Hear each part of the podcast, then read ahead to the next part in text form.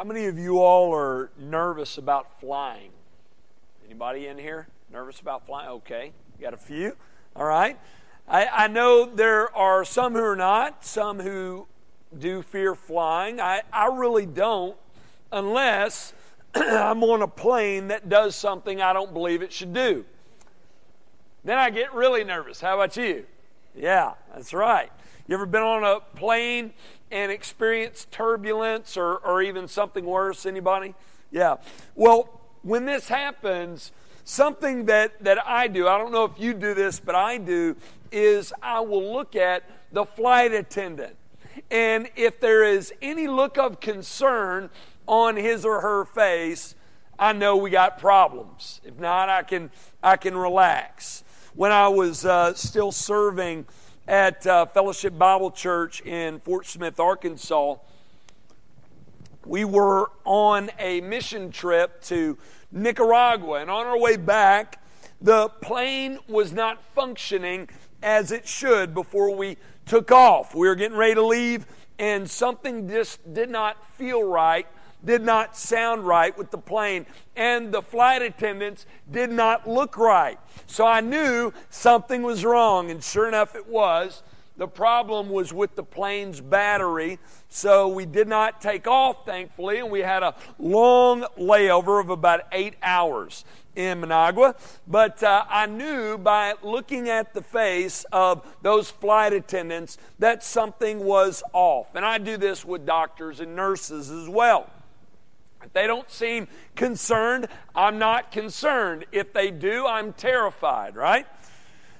But, but I do that in times of concern, I look to those who have more knowledge than I do, those who are in control of the situation, to know how I should think and feel about those situations and how I should respond. Believers, in times of concern, when difficult times come, when we are faced with trials, when bad men step into positions of authority, when we feel as if our world is headed right off the side of a cliff, what we're to do is we are to look to the one who has more knowledge than we do one who is in control of the situation, the one who is on the throne, the one who has all knowledge and all power. We are to look to God in His Word when it comes to how we are to think and feel and how we are to respond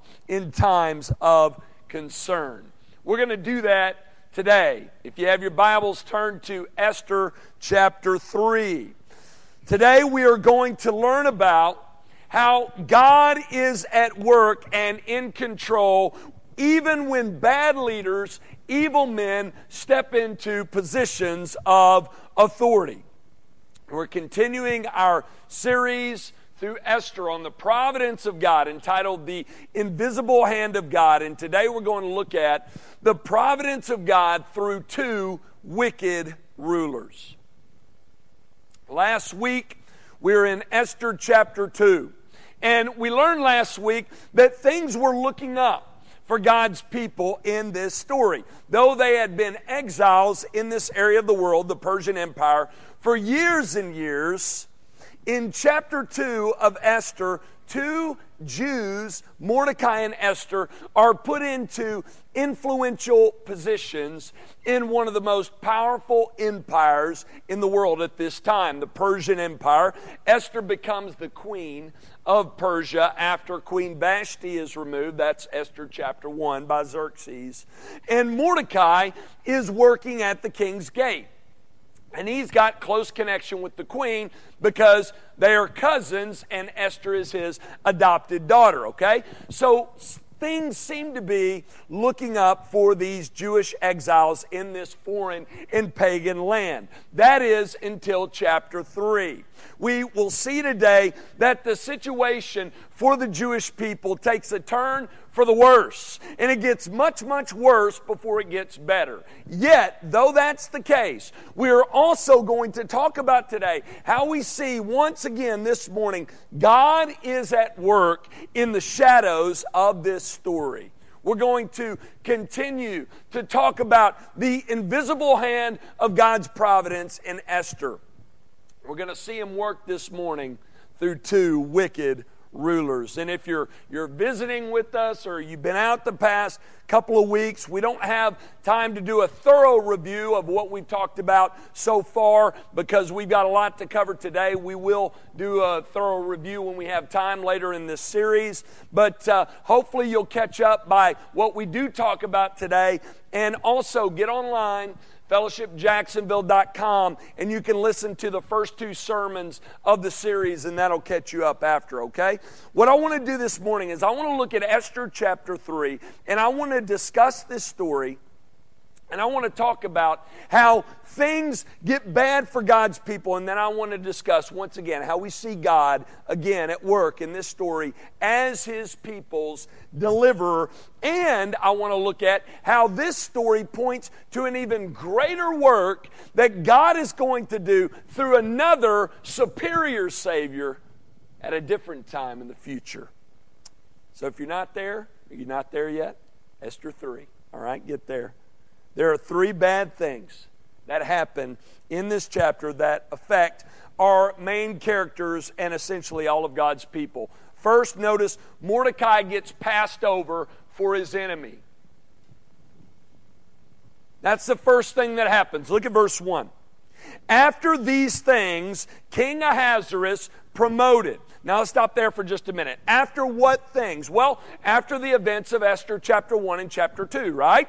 After Queen Vashti is removed by Xerxes in chapter 1, after going to war with Greece and losing and replacing Vashti with Esther, that's chapter 2, and after the events that take place at the end of chapter 2. Remember, we talked about that last week.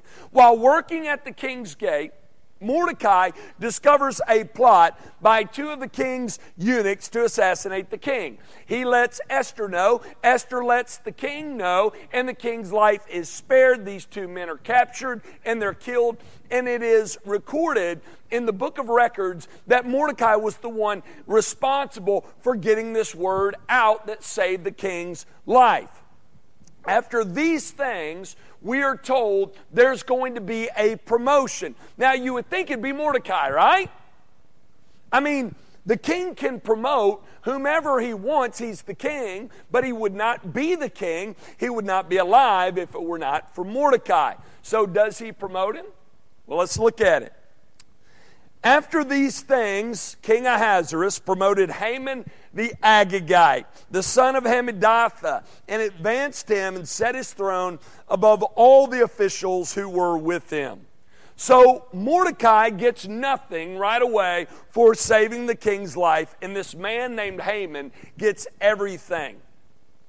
The king advances him above everyone else but the king. He even gives him a throne and he sets him above all the other rulers. And we're going to see in just a moment that Haman is a bad man. That's putting it lightly. I mean, his name just sounds villainous, doesn't it? Haman the Agagite. I mean, he sounds like a villain. And, and he was. And, and this is often how it goes in this fallen, sin stained world in which we live.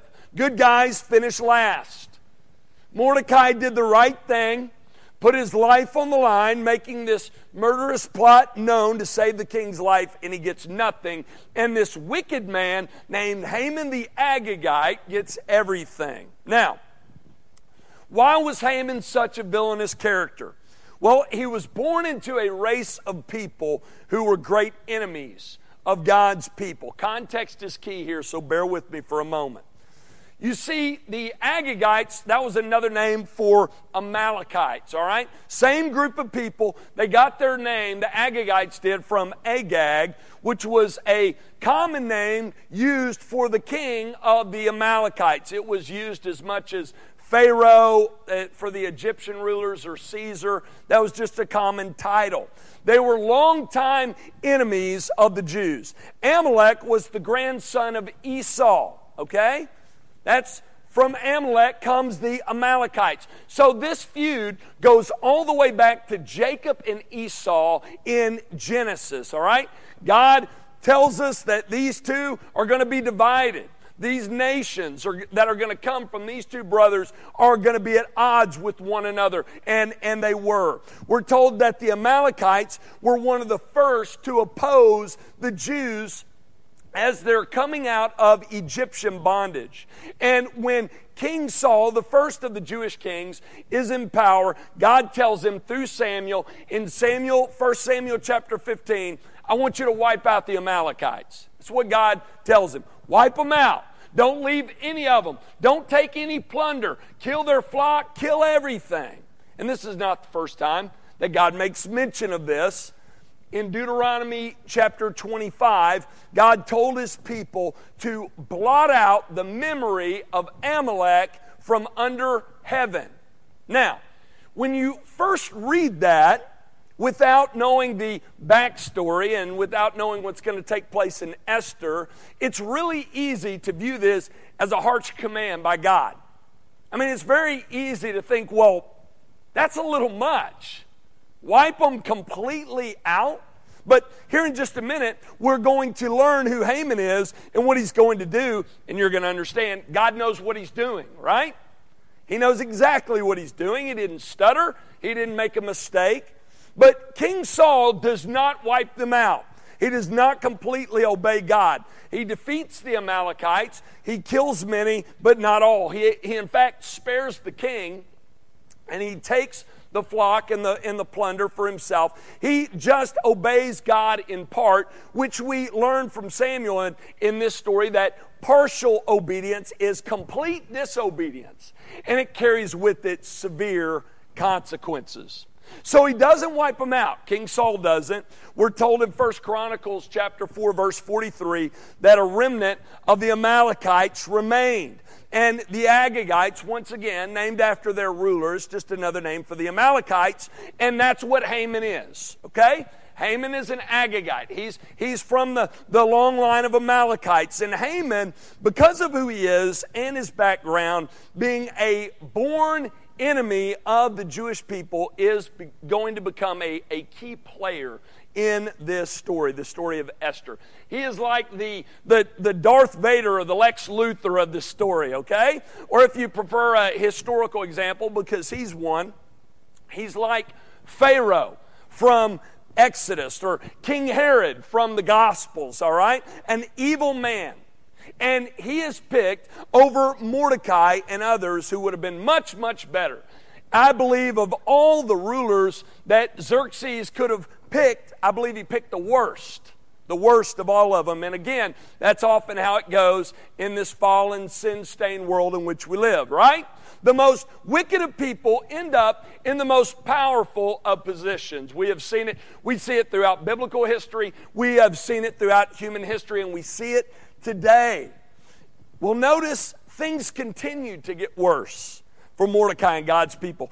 In addition to getting passed over by his enemy, notice this enemy gets angered by Mordecai. That's point number two. Look at verse 2.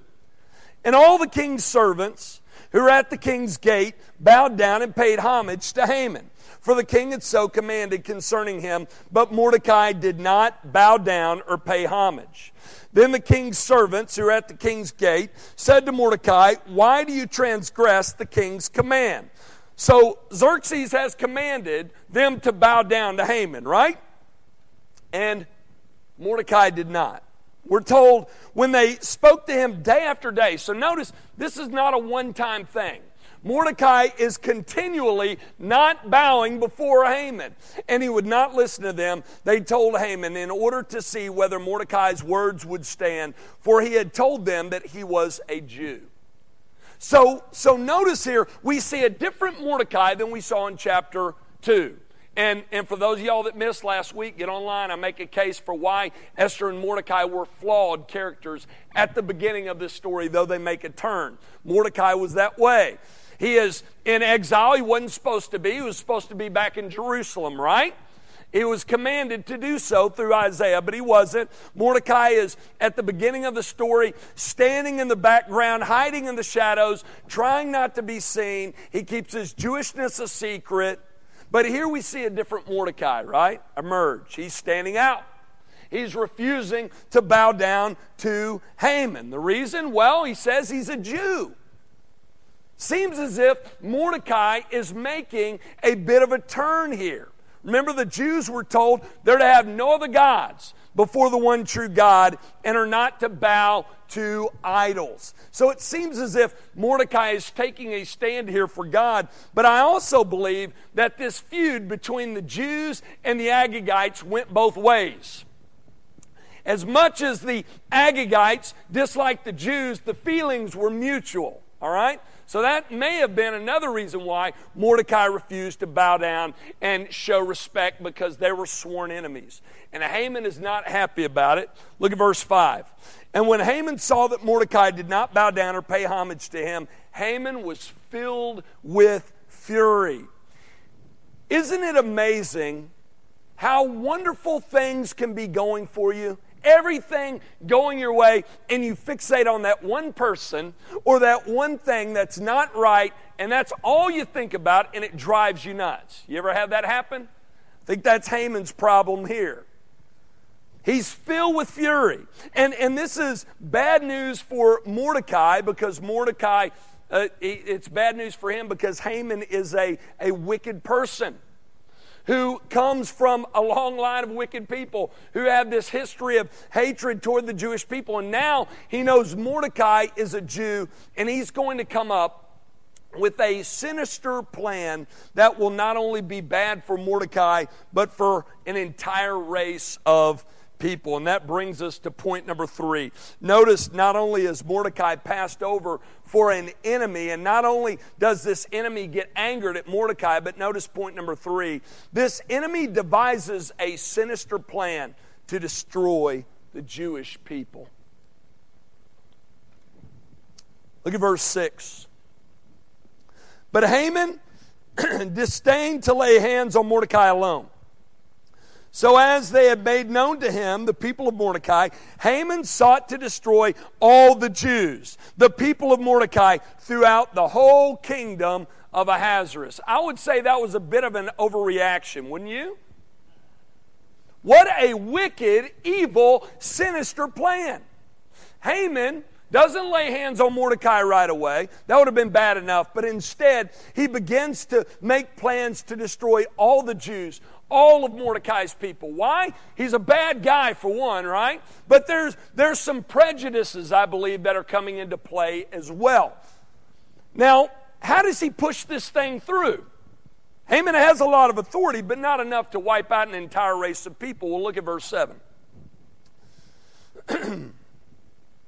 In the first month, which is the month of Nisan, in the 12th year of King Ahasuerus. So notice more time has passed in our story. In chapter 1, we're told that those events took place during the third year of the king's reign. And then in chapter 2, we're told that those events took place during the seventh year of his reign, four years later. And now, here, five more years have passed. In the 12th year of the king's reign, they cast Pur, that is, lots. They cast lots before Haman day after day, and they cast it month after month until the 12th month, which is the month of Adar. Now, what is going on here? Well, in this day, in this culture, like they did in the Jewish culture, when making a major decision, at times they would cast lots. They would cast pur. It was a strange practice, sort of like rolling dice or flipping a coin today, but many cultures did this to determine how and when they were going to do certain things. In Jewish culture, it was done to discern God's will. In Persian culture, there was a different false belief behind it where, uh, where the source of those answers came, but it was a trusted practice. And get this we know from Scripture that God is a God of providence, right? He is the one who brings the results no matter what. Check out this verse up on the screen Proverbs 16 33. The lot is cast into the lap. Sounds sort of random, doesn't it? But it's every decision is from the Lord. Haman didn't realize that. He's going to learn it the hard way. I'm not for sure that Haman really believes in this practice, but he is going to try to use this practice to get his way, to his advantage. What he does here is he has lots cast. He has dice rolled before him day after day after day, month after month, until the right number comes up. And when the right number is cast, he goes to reveal his plan to the king on the day he wants it done, because that day and that month would be considered to be an opportune time to act. Or, as many in the world would say, it would have been the lucky time to, to, to move and act. Haman is a very manipulative leader, and we definitely see that here in this verse and in the verses to come. Look at verse 8. Then Haman said to King Ahasuerus, there's a certain people scattered abroad and dispersed among the peoples in all the provinces of your kingdom. In other words, they're everywhere. These Jews are everywhere. They're a big problem. Can you see his prejudice coming out? You got these pesky Jews all over everywhere. He says their laws are different from those of every other people, and they do not keep the king's laws. They are unruly. They are governed by another law. That is not the king's law. And we know what that law is, right? So that it is not to the king's profit to tolerate them. Now, I don't know if Haman really cared whether or not they were unruly toward the king or not in the Persian Empire, but he did care if they were unruly toward him, right? But we see here, Haman's got a personal vendetta against Mordecai and against this entire race of people. But he knew that's what the king wanted to hear, so that's what he told him. And there is a great lesson to be learned here by us. We need to be on guard against people who tell us what we want to hear to try to get from us what they want.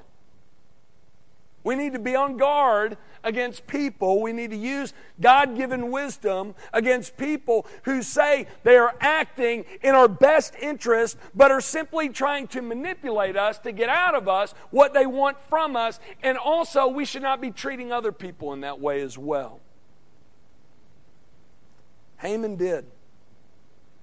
Xerxes allowed for himself to be influenced in this way, and he's going to pay for it big time. He's going to see what he just signed off on here in the upcoming chapters because remember, his wife is a Jew. He doesn't know that yet, but he's going to find out. He's going to find out. Notice what else Haman says. Look at verse 9.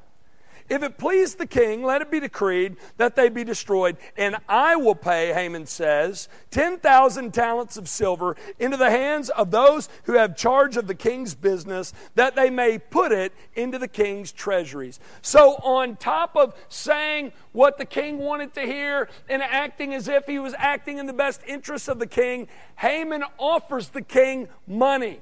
He says, I will pay 10,000 talents of silver. That's about 375 tons of silver. A lot of money. Now, the king had a lot of money, right? We discussed that in chapter 1. Remember, he throws this big party for six months. It's an open bar, all you can eat and drink for thousands of people. He had money.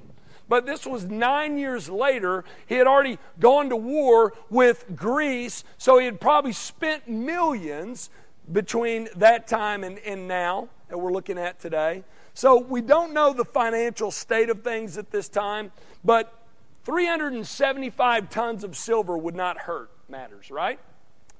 Now, where did Haman get this money? He, he might have been wealthy. That might have, might have been one of the reasons why the king promoted him. But we're also told in verse 13 that their plan as they're killing the Jews is to plunder their goods, to plunder the Jews. So that money could have come out of what they were going to take from the land and, and, and the resources of the Jews as well. Well, let's think about this. How's the king going to respond? What do you think? Is he going to say, whoa, whoa, whoa, you know? Kill the Jews? I mean, how did it, why did I promote you? That's a little harsh. That's a little harsh. I mean, to, to wipe out an entire race of people, is that the way the king responds? No. Does he say this? Does he say, you know what? That's a major decision. Give me 24 to 48 to sleep on it. Is that what he says? Nope. Look at verse 10. So the king took his signet ring from his hand and gave it to Haman, the Agagite, the son of Hammedatha, the enemy of the Jews. I like how that's thrown in. We know there's a Jewish author here, right? Probably Mordecai, the enemy of the Jews. And the king said to Haman, the money is given to you, the people also, to do with them as it seems good to you. He doesn't even bat an eye, he doesn't think twice. I told you Xerxes was evil. Don't believe the movies that portray him as Prince Charming. He was not. He's a bad guy. He just signed the death warrant of an entire race of people, the Jewish people, without batting an eye because he agreed with Haman that they might be a pesky bunch and because he was greedy. Notice it says he took his signet ring it's a ring that was on the king's hand. He gave it to Haman. This ring had a signet or a, a symbol on it and pressed down on a piece of wax. It served as the king's signature. And by the king giving it to Haman, he's basically giving him a blank check. He says, I don't care what you do with these people. All I want is all of the empire committed to me, and I want money in my treasury. That's all I care about. Look at verses 12 through 14. Then the king's scribes were summoned on the 13th day of the first month, and an edict according to all that Haman commanded was written to the king's satraps and to the governors over all the provinces and to the officials of all the peoples, to every province in its own script and every people in its own language. It was written in the name of King Ahasuerus and sealed with the king's signet ring. Verse 13. Letters were sent by couriers to all the king's provinces with instruction to destroy. And in case they didn't get that, to kill. And in case they didn't get the message, to annihilate all Jews, young and old women and children in one day, the 13th day of the 12th month, which is the month of Adar, and to plunder their goods. Verse 14. A copy of the document was to be issued as a decree in every province by proclamation to all the peoples to be ready for that day. Now, remember, the Persian Empire was huge. It was, it was made up of many different nations. We know Jerusalem is included there. So, so those Jews are sentenced to die as well. Many different nations and, and peoples who spoke different languages, and Jews are scattered throughout this kingdom. And notice everything Haman commanded throughout this vast empire, it happened just like that. That is power, right? Haman, this wicked man, had a ton of power. This law for the destruction of the Jews was written in every language for every person in the empire. It was written in the name of the king, sealed with the king's ring, which made it final and irrevocable. We talked about the law of the Medes and the Persians that was in place at this time. That meant that uh, what, what that was was that said that the laws that were made by the king of Persia, they were written in stone. They were irrevocable irrevocable. They were considered, get this, inerrant and unchanging. Xerxes sat up on his throne as a god, and his words were considered divine. They were law, unchanging, irrevocable. And think about this. This had to have been terrifying to the Jews. Imagine if you're, you're them in this context. And the king of the Persian Empire has sent out this edict that said that you're going to die, but not only you, all your children, your grandchildren, your parents, grandparents are all going to die on this one day. And it was written in stone. You'd be terrified, wouldn't you? I can imagine they were. And what are these two leaders, these two wicked rulers doing? As this decree is going out. Look at it, it's pretty unbelievable. Verse 15. The couriers went out hurriedly by order of the king. And the decree was issued in Susa, the citadel, and the king and Haman sat down to drink. But the city of Susa was thrown into confusion. While the city is in an uproar and the Jews are devastated by this decree coming out, we're told that Xerxes and Haman sit down and have cocktails. That is evil on the highest level right there. Wouldn't you agree? Xerxes did not view the Jews as people, but as numbers that he could do without, so his rule would not be threatened, so that he would remain in power, so that he could add more cash to his bank account. There are people today who function in that way. They treat people like that. They don't view them as, as people, but as numbers, and they make decisions solely based upon how it will benefit them, not thinking twice about how it will affect large numbers of people. We shouldn't be like that. Shouldn't be like that. Notice there is confusion in, in Susa among the non Jews. I mean, they're confused. Why? Why are the Jews being sentenced to die? I mean, they had a different perspective, right? Than, than Xerxes and Haman. Though Haman painted the Jews as a wicked people, the citizens of Susa seemed to disagree, which I think should indicate to us that there was no fault in these Jewish people. They had done nothing deserving death, they were innocent just like Jesus. It's a bad situation, isn't it? Some of you are probably thinking, well, Where's God in all this? Where is He? If there was ever a time for Him to show up, now would be that time, don't you think? He seems absent. Some of you are probably thinking to yourselves, Graham, I, I, thought you said at the beginning that when times get tough, we're to, we're to look to God. I don't know where to find Him here. Well, I want you to notice something very important. It's very, very easy to miss. I want you to, to show you this. Look at verse 12 again. I want you to notice when this decree was sent out. We're told that the instruction to destroy, to kill, and to annihilate all Jews, young and old, women and children, in one day was sent out on the 13th day of the first month. Do you know what day that was? Listen to this and tell me if God is not in control. That was the eve of Passover. The eve of Passover.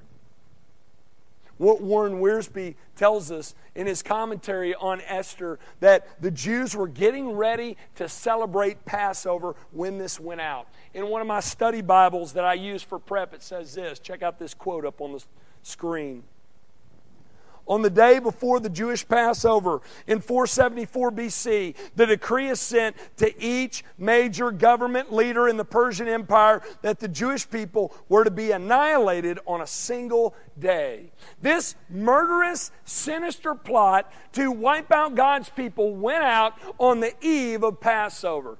This story reminds me of a few other stories that took place on the eve of Passover, doesn't it you? One takes place in Exodus 12. Remember this story?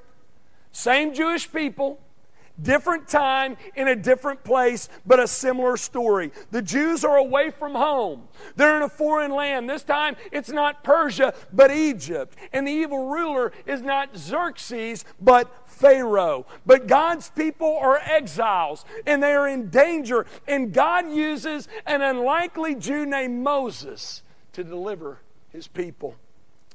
In this story, in Esther, God's going to do a similar work. Though God's people are exiles in Persia and have this irrevocable law that has been sent out throughout the empire on the eve of Passover that they are to be destroyed, God is going to once again use not one, but two unlikely Jews to save his people. And now, fast forward a few hundred years later, this time in Jerusalem. In this story, you have the Jewish people wanting to kill one man who people say is the Messiah, the, the Savior. And on the eve of Passover, they send for him to be arrested and killed. And God is going to use this man, whom many view to be an unlikely Jew from Nazareth, to deliver his people once again. But this time, he's going to do so in a very unlikely way. He's not going to do it like he did through Moses, who went before Pharaoh and demanded that Pharaoh set God's people free. He's not going to do it like he did through Queen Esther, who risked her life going before the king to stand before him on behalf of her people. But listen, he's going to do it by allowing his Messiah, his Savior, his Son, God the Son, to be condemned and killed with criminals. So we've been saying over the past few weeks. Though this story, the story of Esther, is a story of God providing deliverance from physical death for his Jewish people through his appointed yet flawed saviors. Remember, we talked about that last week. They're flawed. The main story in this book, this entire book, the Bible, it's all about how our God provided an even greater spiritual deliverance from sin and the second death through his perfect Savior, the Lord Jesus Christ. Jesus, though he did not deserve it, though he was a model citizen, perfect in every way, the perfect man, a man without sin, the blameless man, the innocent man, the God man. He was sent for on the eve of Passover, but he was not spared. He was arrested and condemned and killed. All of that happened for us. Happened for us. That's the gospel. That's the gospel the Christ, God the Son, the Messiah, was sent by God to us to live for us and die for us and be raised for us so that we, through faith alone in Him alone, could be forgiven of sin and made right with God so that we could be saved. Paul says this in Romans 8 32 God did not spare His own Son, but gave Him up for us all. So the question for you today is this God sent his son. He did not spare his son. Jesus laid down his life. He gave his life for you. The question I have for you is Have you given your life back over to him? Have you given your life to him? The one who gave his life for you, have you given your life up and over to him? Have you experienced the deliverance that Jesus came to bring? Have you turned from your sin? Have you made him the Lord of your life? Like it or not, get this, we all have a death sentence that's been placed upon us. Do you know that? And it's because of our sin. The Jews in Persia, they did not deserve the death sentence placed upon them, but guess what? We deserve it. We deserve it because of our sin. The wages for our sin, God says in His Word, is death. Not just physical, spiritual, but because of Christ, we can have life eternally and spiritually. And get this, one day physically, even though we die. And the way we experience this deliverance is by turning our life up and over to Jesus, by making King Jesus our Lord. By pledging our allegiance to Him, by giving our life to Him, by placing our faith and trust in Christ alone. Have you made this decision? If not, I pray you would today. Let's pray.